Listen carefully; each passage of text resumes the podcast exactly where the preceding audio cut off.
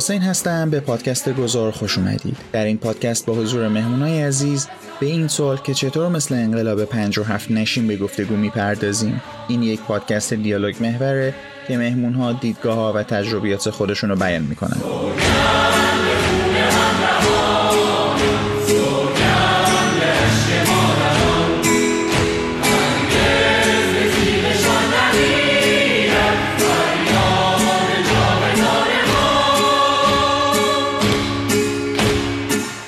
موسیقی که میشنوید سرود سوگند با صدای دانشجویان دانشگاه علم و فرهنگ. تاریخ ضبط این برنامه 28 آذر 1401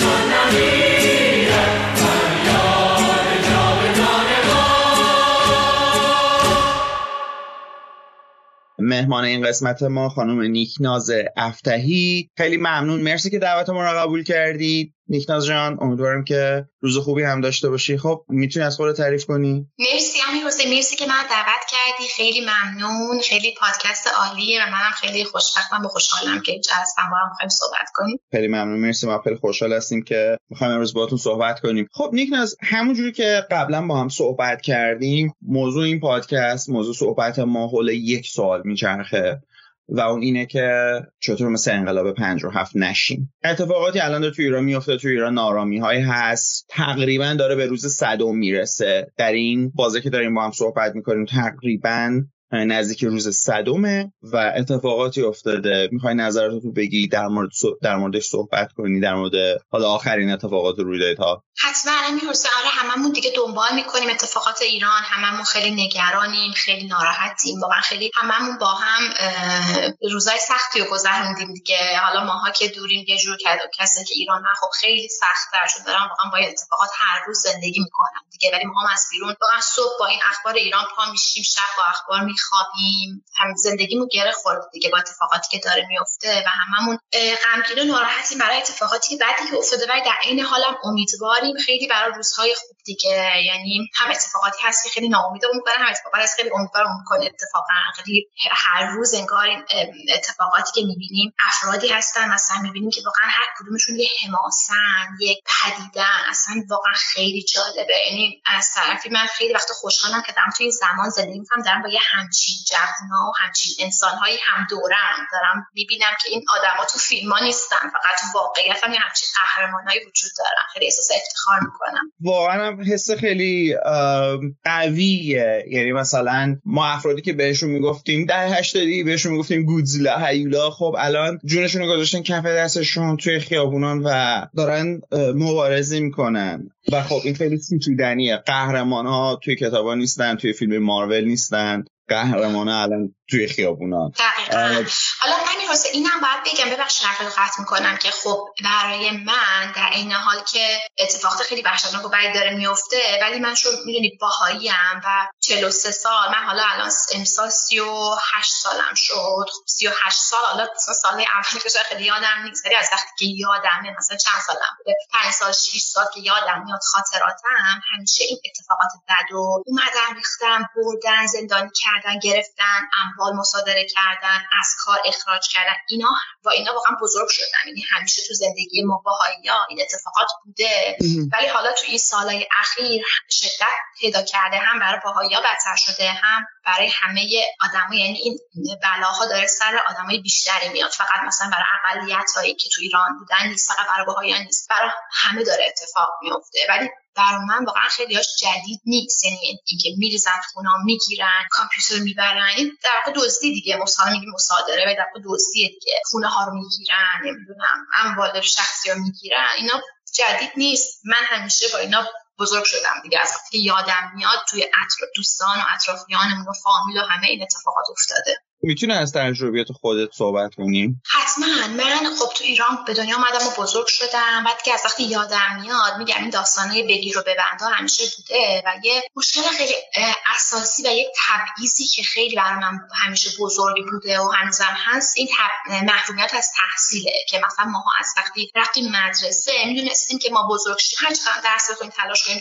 دانش آموزای خوب باشیم بزرگ ما دانشگاه راه نمیدن. البته که همیشه امیدوار بودیم و امید داشتیم حالا امیدواریم و ایشالا نوبت ما شد دانشگاه رو باز می‌کنن. چون هیچ کس نمی‌دونه که کی واقعا همیشه امیدواریم که این محرومیت ها و تعویضات تموم بشه. ولی خب من نوبت منم شد و باز دانشگاه ما را ندادن. و خب دانشگاه چیز خیلی مهمیه دیگه. واقعا آدم همه به عنوان جوون همه زندگی و آیندهش رو روی این تاسیس دانشگاهیش برنامه ریزی می‌کنه. حالا رشته که می‌خواد دوست رو بخونه کاری که دوست رو انجام بده حقوقش زیاد شه زندگی درست کنه پیشرفت کنه.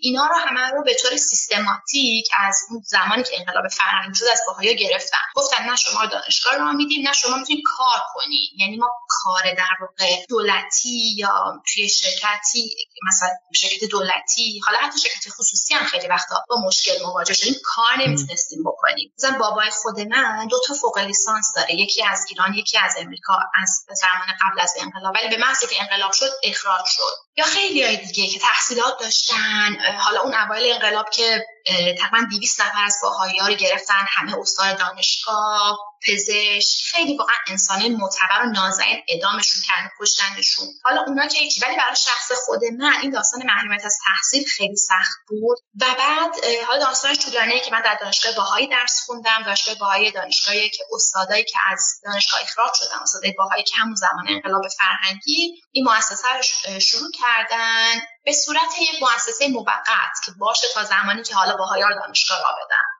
که بعد که اونجا معماری خوندم و لیسانس گرفتم و بعد اومدم امریکا دیگه لیسانس هم اونجا قبول کردن. موقع لیسانس تو دانشگاه برکلی خوندم و الان دارم درس میدم تو دانشگاه باهایی ولی واقعا این مسئله برای من خیلی همیشه حالا تبعیض و محرومیت ها خیلی متنوع بوده و همیشه بوده ولی این داستان محرومیت از تحصیل همیشه خیلی من اذیت کرده که چجوری میشه هزاران جوونی که ایرانی هن. اونجا کشورشونه مملکتشونه تو محروم کنی از یه حق به این مهمی و بگید شما آینده نمی‌تونین داشته باشین دیگه در واقع و نظری که درس بخوان پیشرفت کنن و به بهبود و آینده همون کشور خدمت کنن. می‌دونی؟ یعنی در واقع ایران داره مثل مثلا فرض کن یه آدمی که مثلا تو پای خودش تیر بزنه. در واقع اینجوری بوده دیگه.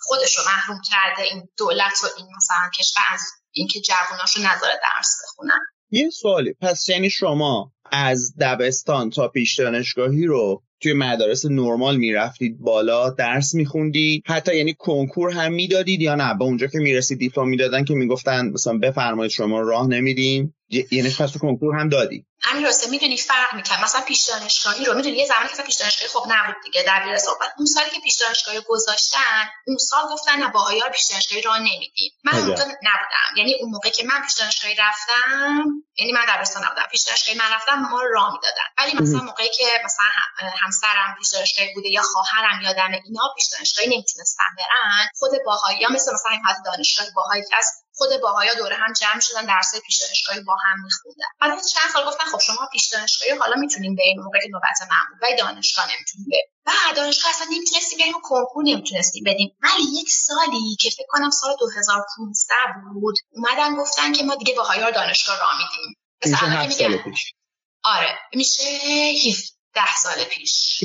2005 2005 17 2005 آره. مثلا 2015 شد. 2005 بعد مثل الان که میگم مثلا گشت ارشادی که جمع کردیم. من خیلی یاد اون داستان افتادم که گفتن دیگه باهایا دانشگاه ولی ما همه می‌دونستیم که علکیه فقط برای اینه که خب فشار بین المللی مثلا یه مدتی زیاد بود و می‌گفتن نباید باهای دانشگاه را بدین. حالا البته واقعا بعضیمون امیدوار شدیم که نشد واقعا حالا می‌خوان را بدن. بعد از اون سال ما می‌رفتیم کنکور می‌دادیم. یعنی یادمه که مثلا حتی خیلی از دوستامون که اینا سالها بود اصلا دانشگاه فارغ تحصیل شده بودن یا خیلی باباها مامانا اومدن درس خوندن و کنکور دادن. یعنی جمعیت زیادی از باهایا کنکور دادیم. ولی اکثرمون رو گفتن نقص پرونده و نمی‌دونم. این مدرکتون کم بود. خیلی به های علکی نذاشتن که دانشگاه بریم. خیلی مثلا بچه‌ها رتبه‌های بالا آورده بودن. مثلا نفر اول نفر چهارم ریاضی یکی از بچهای باهایی بود. نفر اول مثلا زبان انگلیسی. ولی هر کسی به بهانه حذف کردن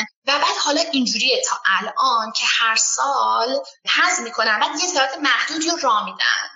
بعد اون تعداد محدود رو یه سری مثلا سال اول اخراج می‌کنن یه سری سال دوم یه سری که حتی شده که تا آخرم گذاشتن درس بخونن بعد اون مدرک رو بهشون ندادن. مثلا یکی از دوستای من فکر کنم حقوق خوند. تا آخرم خوند ولی بعد گفتن که نه تو اصلا باهایی از دانشگاه نمیپدی از اول مدرکش رو بهش ندادن. یعنی در واقع هیچ به هیچ مثلا این همین سالی که درس خونده بود مدرک نتونست بگیر خاصه های مختلف هست کردن که حالا تک و تو کم بودن بچه‌ای که گرجویت شدن و فارغ تحصیل شدن. ولی خیلی کم بوده. به طور کلی هنوز باید نمی‌تونن درس بخونن دانشگاه برن. به صورت عمده یه سوالی خیلی نه خیلی ولی نسبتا فنی. یعنی من این رو می‌پرسم چون نمی‌دونم. شما زمانی که داری برای کنکور فرم فرم کردی خب من می‌زدم شیه درسته؟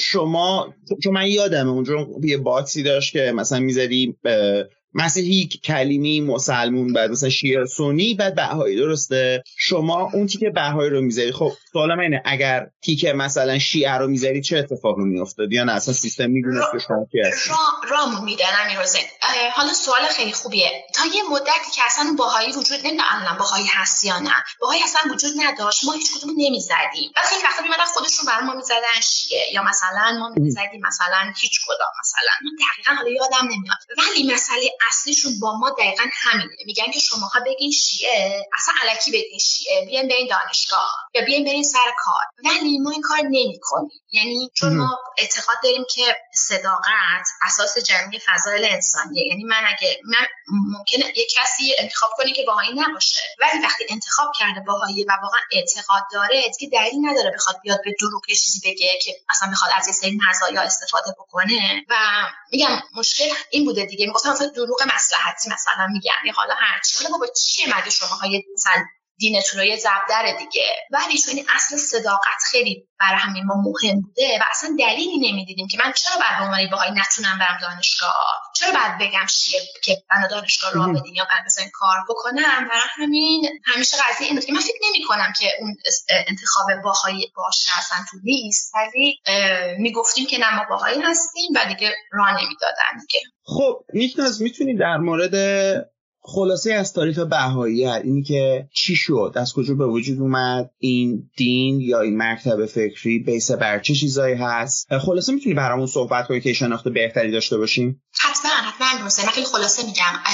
دیانت باهایی آین باهایی تقریبا بیشتر از 150 سال پیش از ایران شروع شد. حتی با حالا که پیامبر ما هستن پیامبر ایرانی بودن که از ایران اومدن. اعتقاد کلی اینه که پیامبرا در دوران در دوره های مختلف هر مثلا هزار سال یه بار هر چند صد سال یه بار خداوند پیامبری برای بشر میفرسته و هیچ وقت آخرین پیامبر وجود نداره و اینکه بشر رشد فکری می‌کنه. و مثالش هم مثل یه بچه‌ای که میره دبستان بهش میگن دو, دو تا چهار تا. و وقتی اون همون بچه بزرگ میشه میره دبیرستان از همون دو دو تا چهار تاست ولی بهش حقایق بیشتری و معلمش میگه. وقتی میره دانشگاه حقایق بیشتری از عالم می‌فهمه. خاطر که داره به بلوغ می‌رسه رشد می‌کنه و درکش بیشتر و بیشتر میشه از عالم. حالا بشر هم همین جوریه از اون اول که پیامبرا اومدن خب خیلی چیزای محدودی به بشر گفتن. مثلا گفتن اگه مثلا مفهوم جهنم خب اگه تو کاری بد بکنی می تو آتش جهنم میسوزی. خب بلکه درک مردم در اون زمان همون قرار بوده. نمی‌تونستن بهش بگن جهنم و بهش یک مثلا چیزی که الان باهایا باور دارن در واقع یک شرایط روحانی شرایط فیزیکی نیست که چون خب ما بدن جسممون که توی عالم میمونه. اگه ما انسان خوبی نباشیم روحمون در عذابه. و اگه امانتدار باشیم اگه انسان خوب باشیم اون روحمون که تعالی پیدا می‌کنه و پیشرفت می‌کنه. حالا الان ما اعتقاد داریم که هستی با حالا پیامبر این دوران هستن و ما دوباره بعد چند صد سال دیگه منتظر هزار سال دیگه منتظر پیامبر دیگه باشیم. چون در اون زمان بشر به یه جایی رسیده که ما اصلا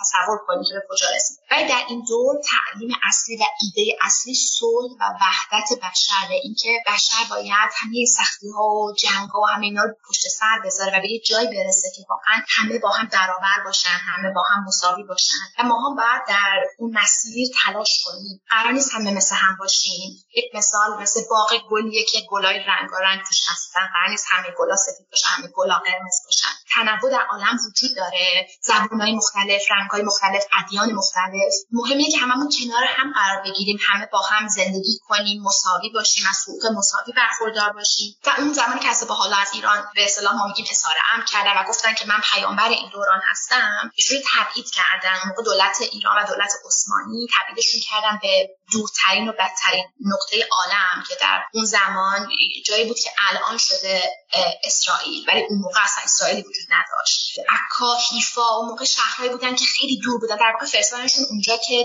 عالم فراموششون بکنه دنیا دیگه فراموششون بکنه.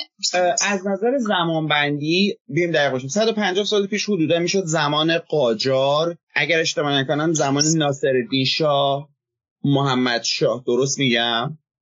درسته. ببین اون زمان حضرت حضرت اعلی ظهور کردن. ما اعتقاد داریم که حضرت اعلی همون مهدی موعود بودن که مسلمان منتظرشون هستن. قائم یا به تو انگلیسی میگیم گیت یا باب. به این معنی که یک دروازه بودن به روی دوره جدید بشر. و مثلا جناب تاهرش از شنیده باشی اسمشون طاهر قررت العین یکی از پیروان حضرت اعلی بودن و اولین زنی بودن که روبندهشون رو برداشتن. اون ز... یعنی کشف حجاب. ولی خب اون زمان به معنی کشف حجاب کامل نبود. فقط روبندهشون رو برداشتن و گفتن که ما دیگه باید اصول گذشته رو فراموش بکنیم. خرافات تمام حرفایی که بوده رو فراموش کنیم و بریم به سوی عصر جدید. پس الا ما اعتقاد داریم که رسالتشون این بود که بشر رو آماده بکنن برای ظهور حضرت باحالا و بعد در نهایت حضرت اعلی رو تیوارا کردن در تبریز به دستور ناصرالدین شاه. و حضرت باحالا اون موقع از پیروان حضرت اعلی بودن که در سیاهچال تهران حبس شده بودن و خیلی اذیتشون می‌کردن. پیروانشون خیلی اذیت می‌کردن و در نهایت حضرت باحالا اظهار پیامبری کردن و الان پیامبر آین باهایی و پیروان باهایی حضرت باحالا هستن و بعد تبعید شدن و همراه خانوادهشون و بعد پسرشون که حضرت عبدالبها بودن تقریبا همه عمرشون در زندان بودن در تبعید بودن. ولی حالا از تعالیم باهایی از اصول باهایی بخوام برات بگم کلیت بخوام بگم وحدت عالم انسانی صلح رو بهت گفتم اینکه بعد بشر به جایی برسه که دیگه واقعا تفاوت نبینه نابرابری نبینه و و شاید به خاطر همینه که الان دیانت باهایی در دنیا دومین از نظر تنوع قومیتی و تنوع کشورها هست. توی ویکیپدیا اگه سرچ بکنی اول دیانت مسیحی بعد دیانت باهایی. از نظر توسعهش در عالم. همه هر جای فکر کنی افریقا این آمریکا که ما الان هستیم آمریکای جنوبی همه جا دیانت باهایی رفته رشد کرده. الان چندین میلیون نفر باهایی در عالم هستن که همشون تلاش می‌کنن برای اینکه بشر به صلح و وحدت برسه. و در این راه خیلی خدمت کردن و کمک کردن به مهمه. یه سری حالا اصولی هست. مثلا اینکه انسان از بالا فرمودن امروز انسان کسی است که به جمعی من به خدمت جمعی من علل ارز قیام بکنه. اینکه واقعا ما باهایی بودنمون به اسم نیست. در این تعریف میشه که ما به بقیه کمک بکنیم. یعنی منشأ خدمت و کمک به بقیه باشیم. اگه من این کار بکنم خیلی دیگه فهمیدن که باهایی را به صفت شناسن نه به اسم و به خلق ببرن نه به جسم. یعنی ما به اخلاقمون می‌تونیم اسم خودمون باهایی بذاریم و حالا این اخلاق مداری هم خیلی مهمه. اون مثالی که هم گفتم میریم دبستان به اون میگن دو, دو تا میشه چهار تا و بعد بله. دبیرستان و دانشگاه. می‌دونی اصول اخلاقی همه یکیه. از همون زمانی که اولین پیامبرا اومدن. بهمون گفتن بعد راست بگی انسان خوبی باشی صداقت داشته باشی. ولی حالا یه سری اصول اجتماعی یعنی همه پیامبرا همین میگن تا همیشه ولی حالا سری اصول اجتماعیه که ما اعتقاد داریم به اقتضای زمان عوض میشه. مثلا در دیانت باهایی تصاوی زن و مرد وجود داره. یعنی زمانی که از اعلا ظهور کردن فکر کن زمان قاجار دیگه تاریخ ترین دوره های تاریخ ایران حضرت اعلا اومدن گفتن زن و مرد مساوی. اگه یه دختر داری یه پسر داری پولی داری که فقط یکی از اینا بره درس بخونه و بره مثلا پیشرفت بکنه بعد بدی به اون دختره. یعنی دختره بعد بره دانشگاه. فکر کن اون زمان که مدرسه در دخترها وجود نداشت. یا مثلا اینکه دین باید مطابق علم و عقل باشه. این دیگه یکی دیگه از اصوله که اگه هر حرفی میشنوی و به قول آمریکایی میگم یک سنس نمی‌کنه. مثلا تو فارسی یعنی به عقل جو در نمیاد. این عجیب این حرف. اون خرافاته. اگه به عقل و علم و خرد و اساس نیست. و برعکسش هم هست. اگه علم هم فقط علم باشه و با اصول اخلاقی کاری نداشته باشه اونم به مادیگری و مادهگرایی ختم میشه. یه سری اصول هست که باهای اونا رو دنبال می‌کنن و هدف اصلیش اینه که تو جامعه که زندگی می‌کنن مفید باشن اخلاق مدار باشن به کمک بکنن و این صداقت امانتداری اینا از اصول مهمه ولی حالا میگم یه سری اینا تو بر اصول اخلاقی تو همه ادیان بوده. اصول اجتماعی مثل تساوی زن و مرد دین بر مطابق علم و عقل باشه. اصل مشورت خیلی مهمه که بعد تصمیمات همه بر اساس مشورت گرفته بشه. آخوند در دینت باهایی وجود نداره. یعنی ما لیدر مذهبی نداریم که یه نفر بیاد بگه مثلا این کار باید بکنید مثلا مرجع تقلید. اصلا همچین چیزی وجود نداره. یک نفر نمی‌تونه هیچ تصمیم بگیره. همه تصمیمات در صورت گروهی و با نظر اکثریت گرفته بشه. هم فکری خیلی مهمه مشورت خیلی مهمه. و دیگه می‌خوام برات بگم این خیلی خلاصه و خیلی دیگه سریع بود دیگه. دیگاه کلی. چیزی که من متوجه شده اون زمانی که به وجود اومد ظهور کرد آینه بهایی اتفاقی که افتاد خب از طرف جامعه ترد شد. از طرف مردم از طرف شاه از طرف مقام بالا و بدنه جامعه به صورت عمده. حالا یعنی جامعه پذیراش نبود. اونجوری که حالا ما در می‌دونید نتیجه تاریخ ایران داریم می‌بینیم. و زمان پهلوی آین بهایی دین بهایی مورد قبول واقع شد و انسانهای خیلی مهمی رشد کردن در تاریخ در اون قسمت از تاریخ ایران داریم. جمهوری اسلامی مثل که دوباره برگشت به اون قاجاریه. درست میگم؟ درسته.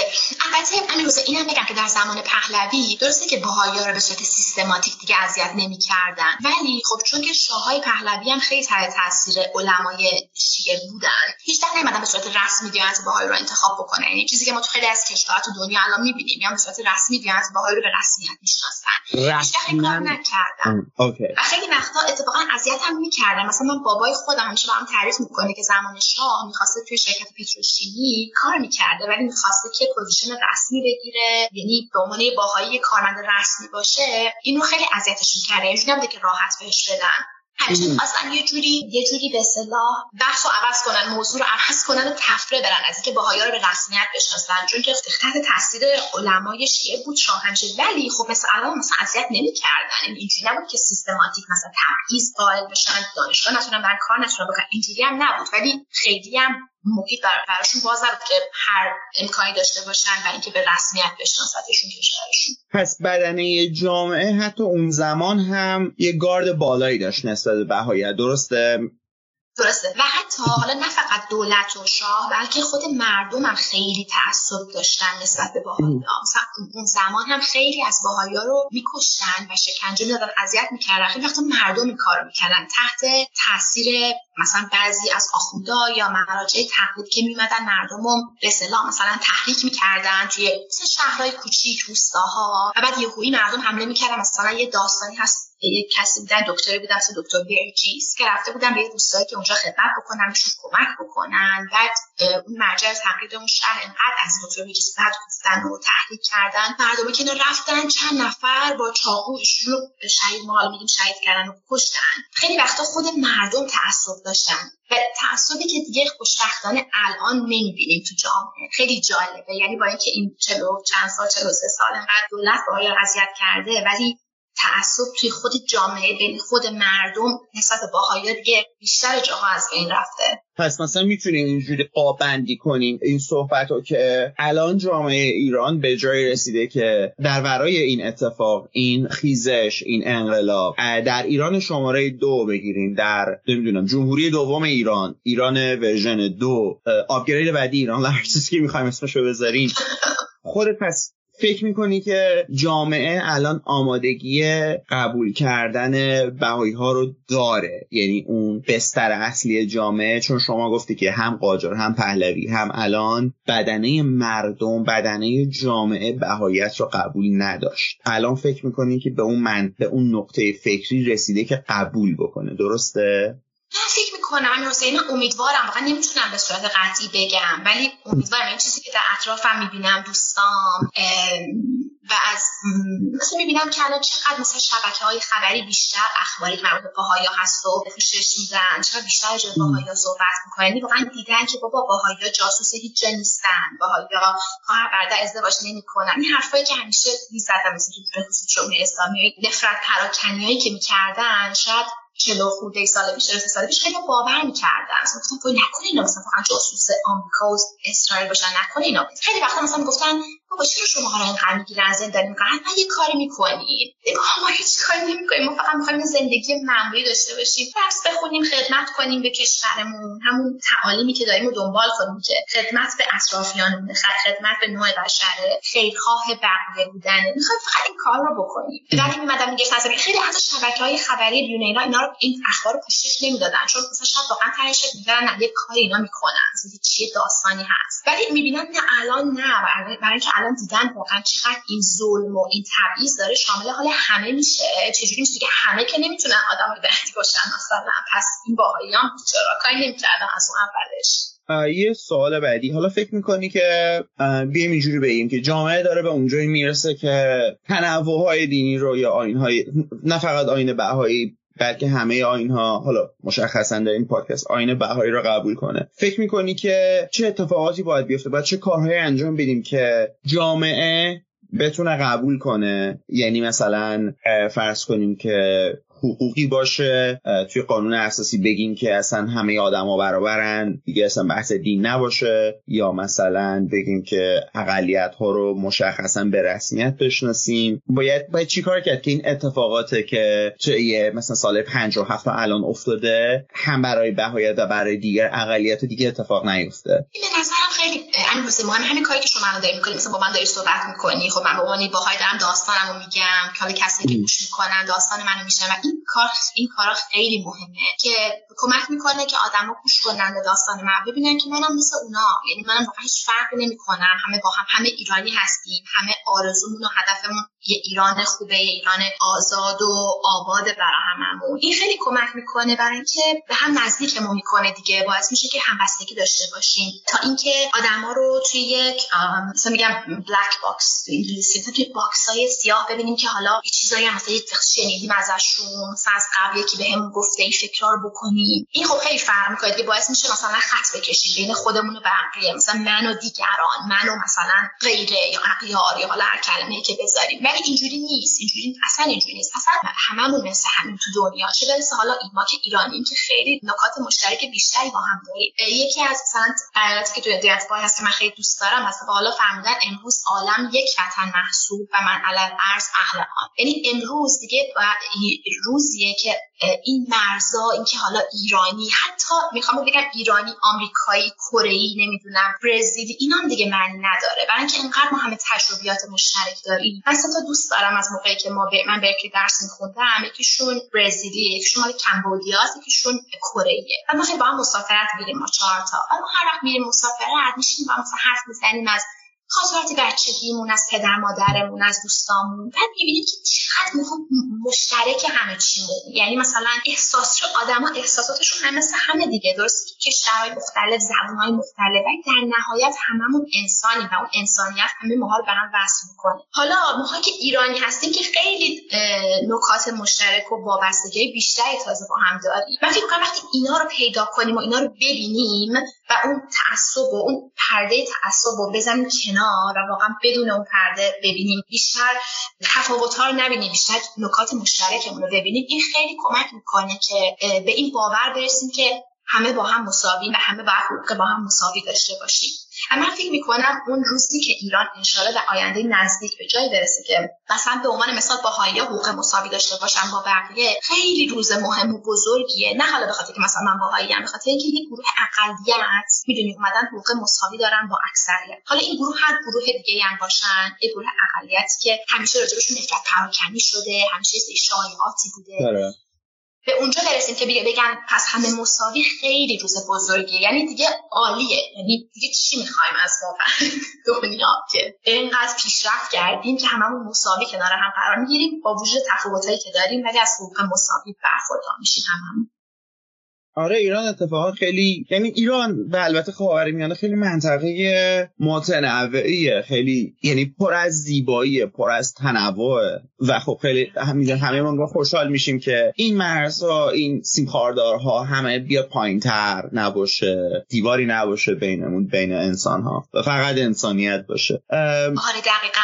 ببین مثلا ببخش به مثلا غذاهایی که ما داریم شخصایی که داریم آره که داریم اصلا واقعا کار بی‌نظیره یعنی این این زیبایی ها رو ببینیم و بعد خب یه مش... مشکلی که خیلی وقتا نمی‌تونیم با هم کار کنیم. چون همه جای دنیا مردم اینجوری باشن. ولی خیلی وقت ایرما ایرانی ها میشیم که در کنار هم که قرار می‌گیریم سخت میشه. مثلا خیلی هم می‌خوان نظر خودشون باشه یا اینکه همکاری همکاری یه ذره سخته. این هم باید بهش غلبه کنیم دیگه. یعنی من فکر می‌کنم اصل مشورت که تو باعث خیلی اصل خوبیه و هم فکری که همه بشینن با هم کار کنن و فکر کنن. مثلا احزاب سیاسی مختلف هر آدم با تفکرات مختلف هم بشینن با هم حرف بزنن واقعا به نتایجی برسن و بعد دیگه نظر اکثریت بشه اون نظری که همه باهاش موافقن و همه باهاش میرن جلو. دیگه یکی نگه. که ایرو از هم دیگه ایراد نگیریم که مثلا دیدی مثلا من از اولش می‌دونستم اینجوری میشه مثلا.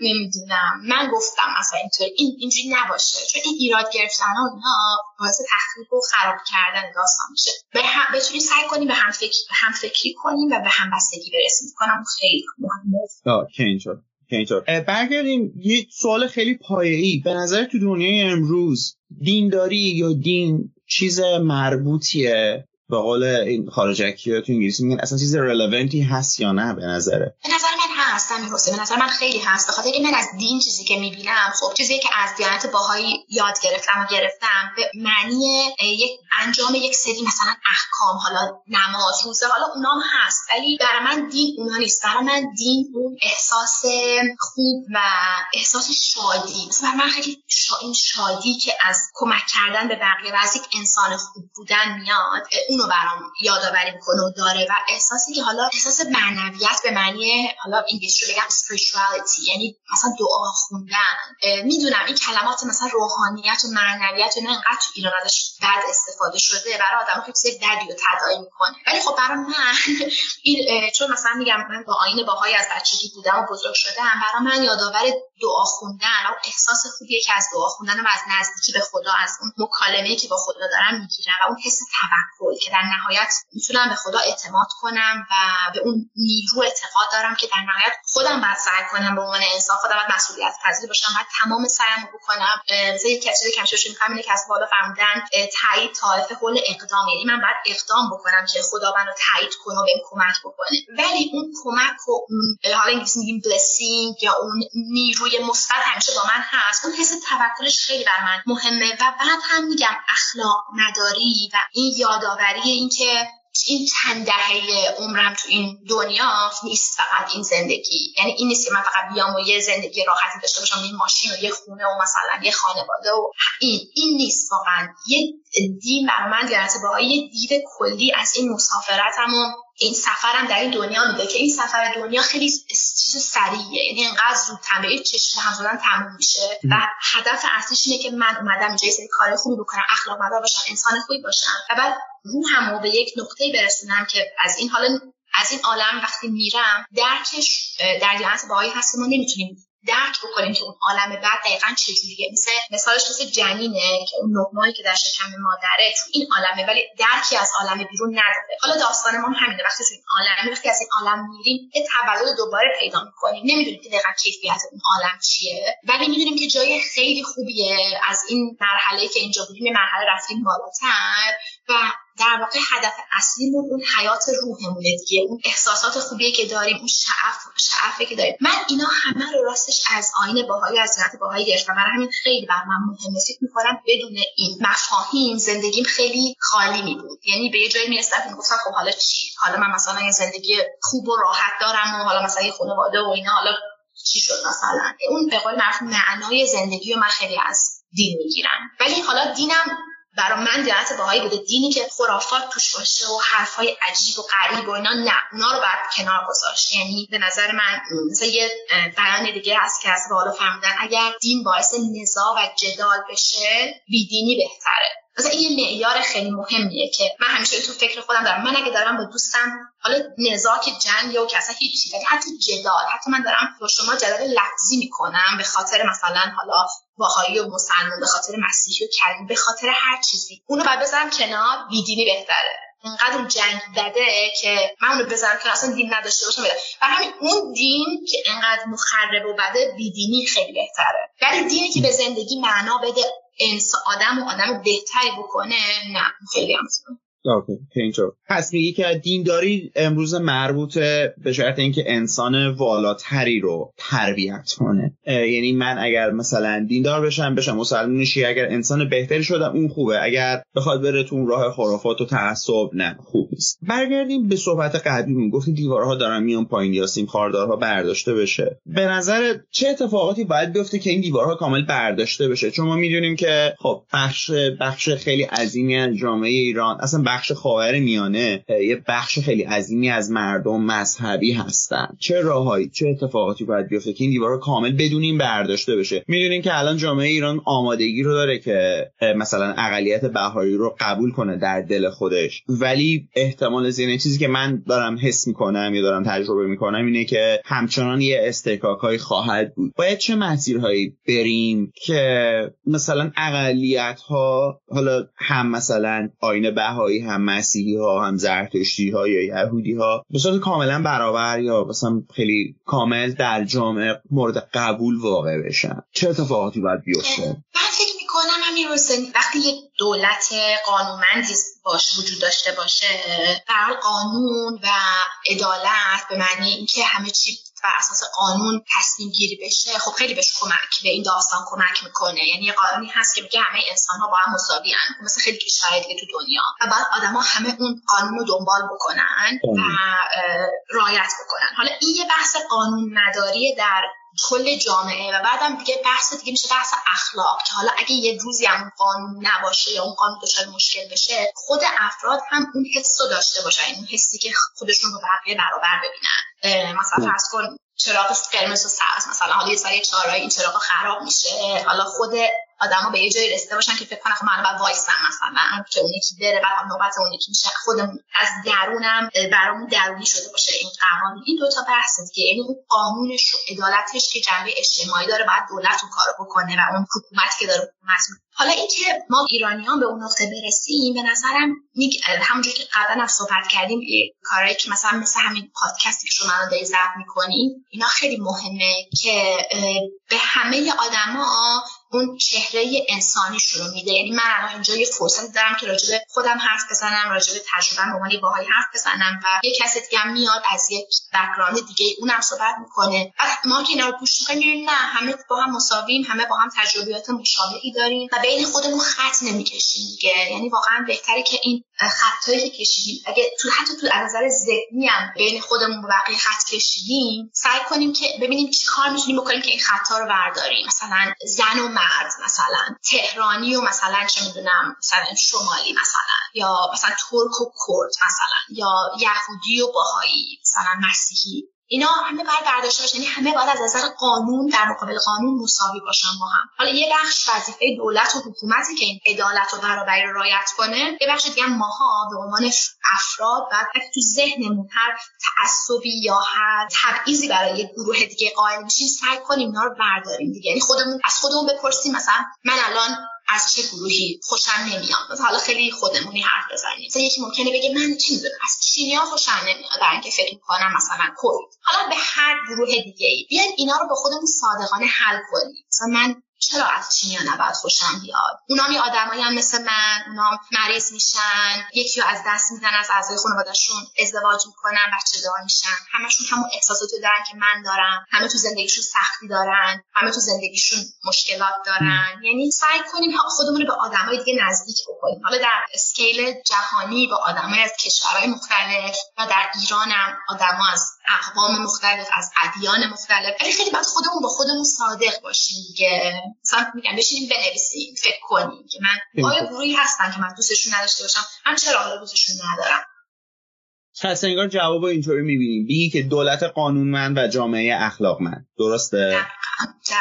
برگردیم به اتفاقات و تجربیاتی که برای جامعه بهاییت افتاده مشخصا و اینو رفتش بدیم به این دولت قانونمند و جامعه اخلاقی را خب یه اتفاقی که یعنی این خیلی ذهن من بود که من این سوالو مشخصا بپرسم و نقطه نظراتو بگیرم. یه اتفاقی که برای بهایی میافتاد علاوه بر محرومیت از تحصیل مصادره املاک بود. خیلی ویدیوها بود که مثلا توی شمالی یه خانم مسنی که بهایی از ملکش بیرونش می‌کنن خونه رو تخریب می‌کنن یا حتی اول انقلاب این اتفاق میافتاد که زمینایی که مثلا فرض کنید یه بهایی مالکش بوده رو مصادره می‌کردن و مثلا حالا یکی می‌خری مجتمع میشه آپارتمان میشه زمین کوچیک میشه اتفاقات قواره قواره میشه و هزار تا اتفاق دیگه. توی ایران شماره دو توی یه دولت قانونمند توی جامعه اخلاقگرا با این تجربیاتی که اتفاق افتاده باید چیکار کرد؟ آیا باید بگذریم؟ آیا باید جبران کنیم؟ اگر جبران کنیم باید چجوری جبران کنیم؟ آیا جامعه بهاییت یا خودتو می‌تونی ببخشی یا نه دنبال مثلا اعاده حیثیت میگردی. خیلی سوال خوبیه. من فکر می‌کنم که مجازات با انتقام فرق می‌کنه. این تمام اتفاقات و بلاهایی که سر باهایا اومده در این چلو چند سال اخیر و سر همه آدمایی که اومده غیر باهایا اون کسایی که مسببش بودن این کارو کردن باید در یک دادگاه عادلانه محاکمه بشن. این مثلا فرض کن زمینایی که گرفتن خونه گرفتن باید حالا به هر نحوی که هست به اون صاحبای اصلیشون برگرده. می‌دونم که خیلی زمینا رو مثلا من خودم با بزرگم خیلی از خونه هاش دو تا بابا بزرگام. یا بابام خیلی زمین و خونه ها اینا گرفتن بعد دست به دست کردن. شاید سخت باشه در آینده که اینا رو دنبال آره اصلا ممکنه قواره قواره شده باشه. یعنی زمینی که مثلا یکی پدر بزرگای شما داشته باشه احتمالا یه خونه ویلایی بوده. حالا اون خونه ویلایی شده مثلا چهار تا ساختمون آپارتمان هر کدوم چهار طبقه.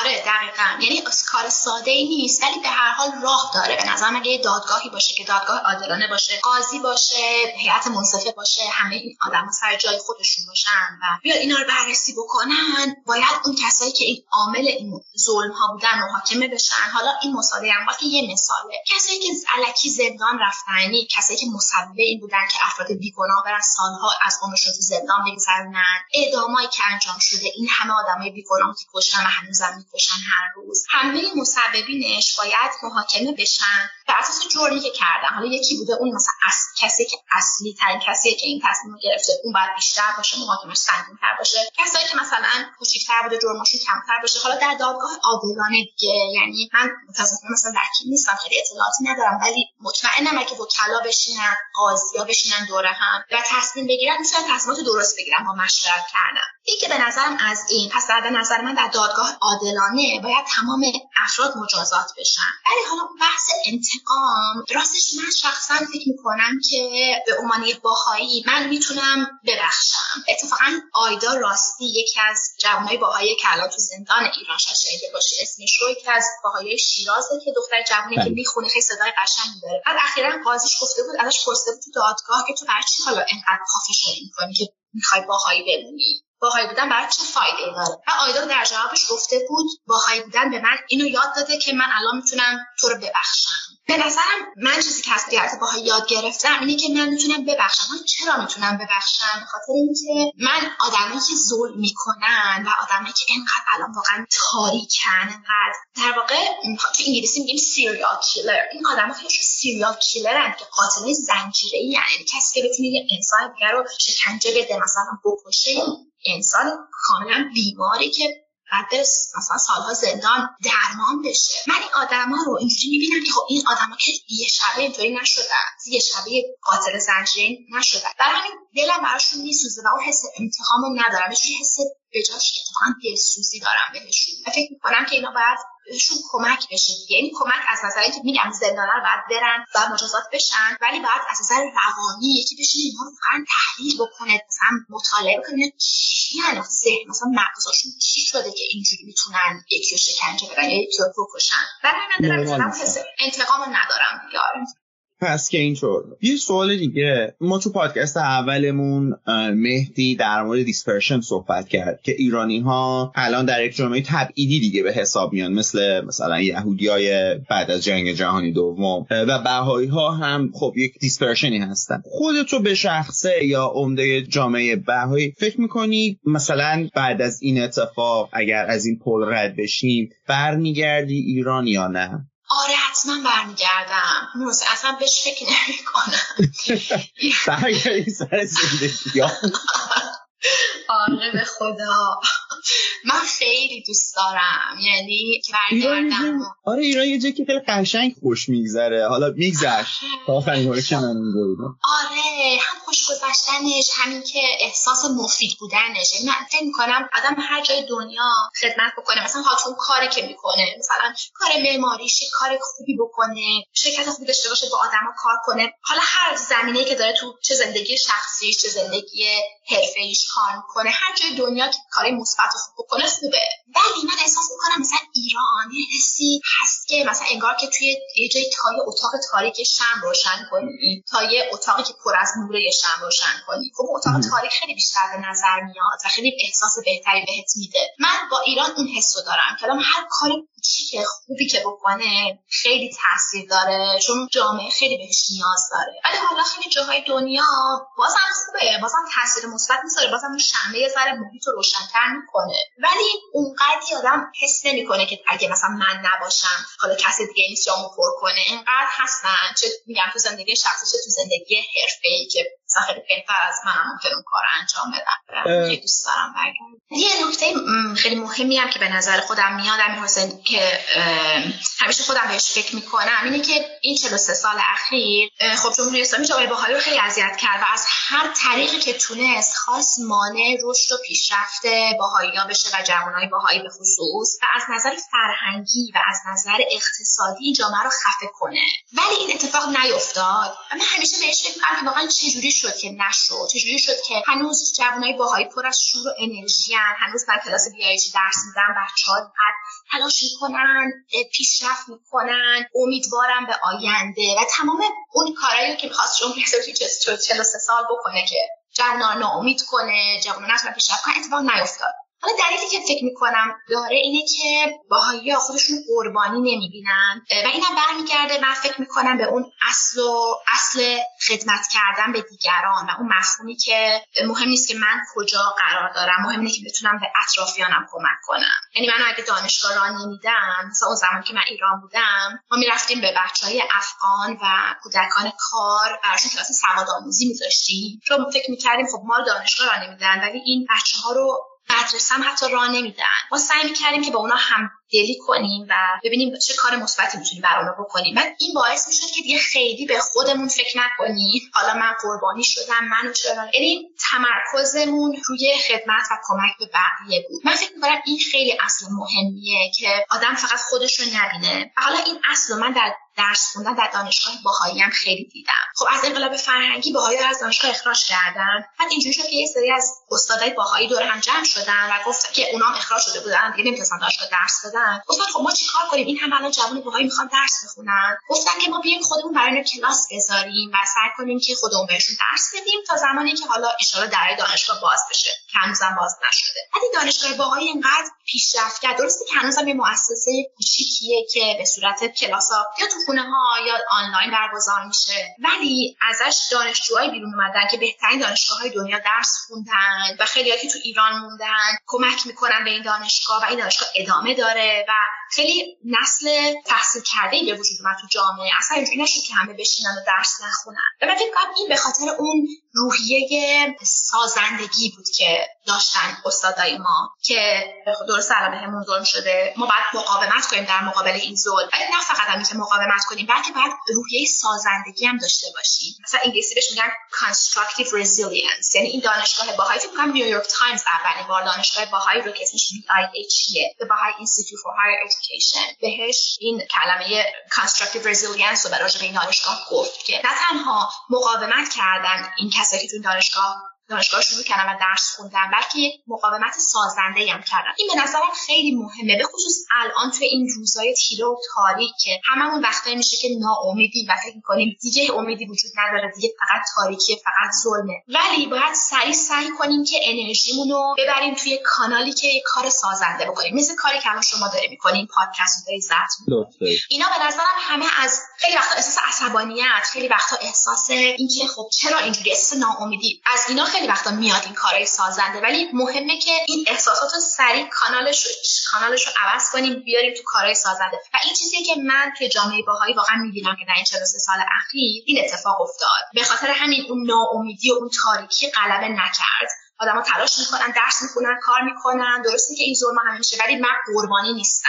و حالا یه مثال دیگه هم بزنم. الان حتما تو اخبار دیدی که مهوش ثابت و فریبا کمال آبادی دو نفر از یک گروهی بودن. بهشون گفتیم یاران ایران یا مدیران جامعه باهایی که این کاری مثل مثلا باهایی ازدواج می‌کنن یه باهایی مثلا از عالم میره فوت می‌کنه. این کار رسیدگی می‌کردن. یک کاری صرفا اداری جامعه باهایی. اینا گرفتن همش رو به ده سال حبس محکوم کردن و اینا ده سال تو زندان بودن. یعنی فریبا جون از وقتی که دخترشون کوچیک بودن تا وقتی که ازدواج کردن زندان بودن. یعنی ده سال زندگی دخترشون ندیدن یا محوش جون مثلا عروسی دخترشون نرفتن محوش ثابت. این دو نفر ده سال زندان بودن و حالا الان دوباره گرفتنشون هر دوتاشون و دوباره به ده سال زندان محکومشون کردن هر دو نفرشون و بعد محوش ثابت الان تو انفرادی هم هست. محوش وقتی که از زندان اومد بیرون کتابای شعرش رو چاپ کرد. یعنی توی اون ده سال زندان شعر گفته بود و کتاب شعر چاپ کرده بود. و اشعارش انقدر زیباست. یادم باور نمی‌کنه که تو محیط تا دو سال انفرادی بود محوش توی ده سال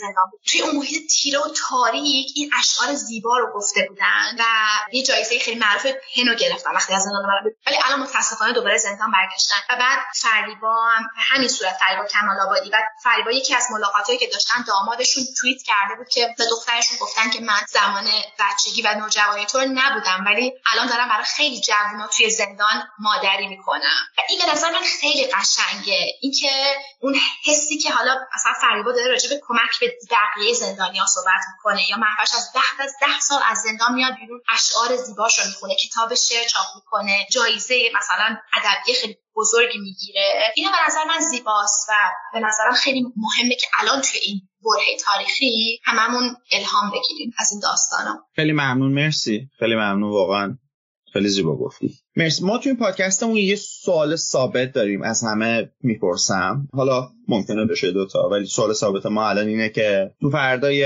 همونجوری گفتم ما از این پل رد بشیم یا سوالم همونجوری که گفتم ایران شماره دو آپگرید دوم ایران جمهوری دوم ایران هر چیزی می‌خواید رو بذاری. با جمهوری اسلامی چه کنیم؟ ببینید چون شما جمهوری اسلامی این افرادی که حالا توی این سیستم هستن اینا فقط یه آدم نیستن.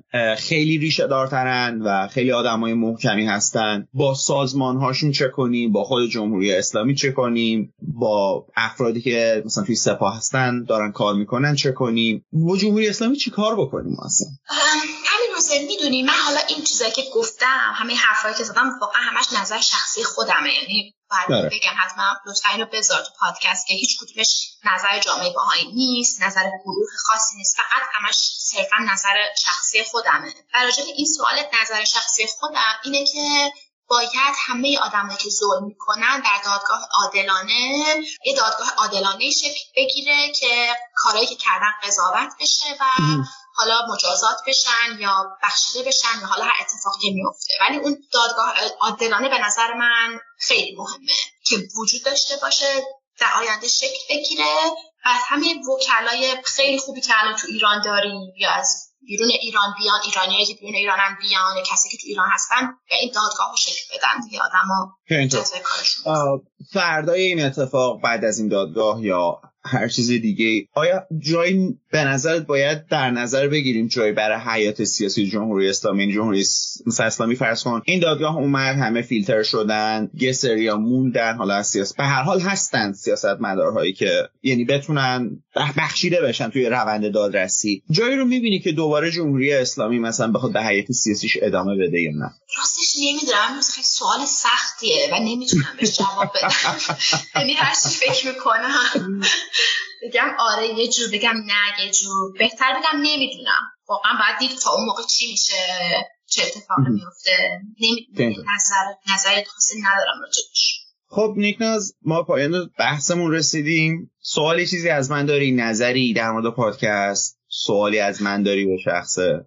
قربونه. مرسی روزه خیلی به نظرم پادکست خوبیه. خیلی سوال خوبی مطرح کردی و خیلی کار مهمیه که داری انجام میدی در این برهه تاریخی و در این زمانی که الان هست. مرسی از می‌خواد تشکر کنم. به نظرم خیلی برای آگاه سازی برای امیدوار کردن آدم و برای خیلی اهداف مختلف این پادکست خیلی می‌تونه مهم باشه و مهم هست و خیلی کار خوبیه. خیلی قدم خوبیه به جلو. خیلی ممنون. مرسی. امیدوارم که رو به رشد باشه و بتونم به یه جایی فرسته این پادکست. خیلی ممنون بابت وقت. خیلی ممنون. مرسی. خیلی لطف کردی. قربانت مرسی از تو. مرسی که من دعوت کردی. سلامت باشی. خوش باشی.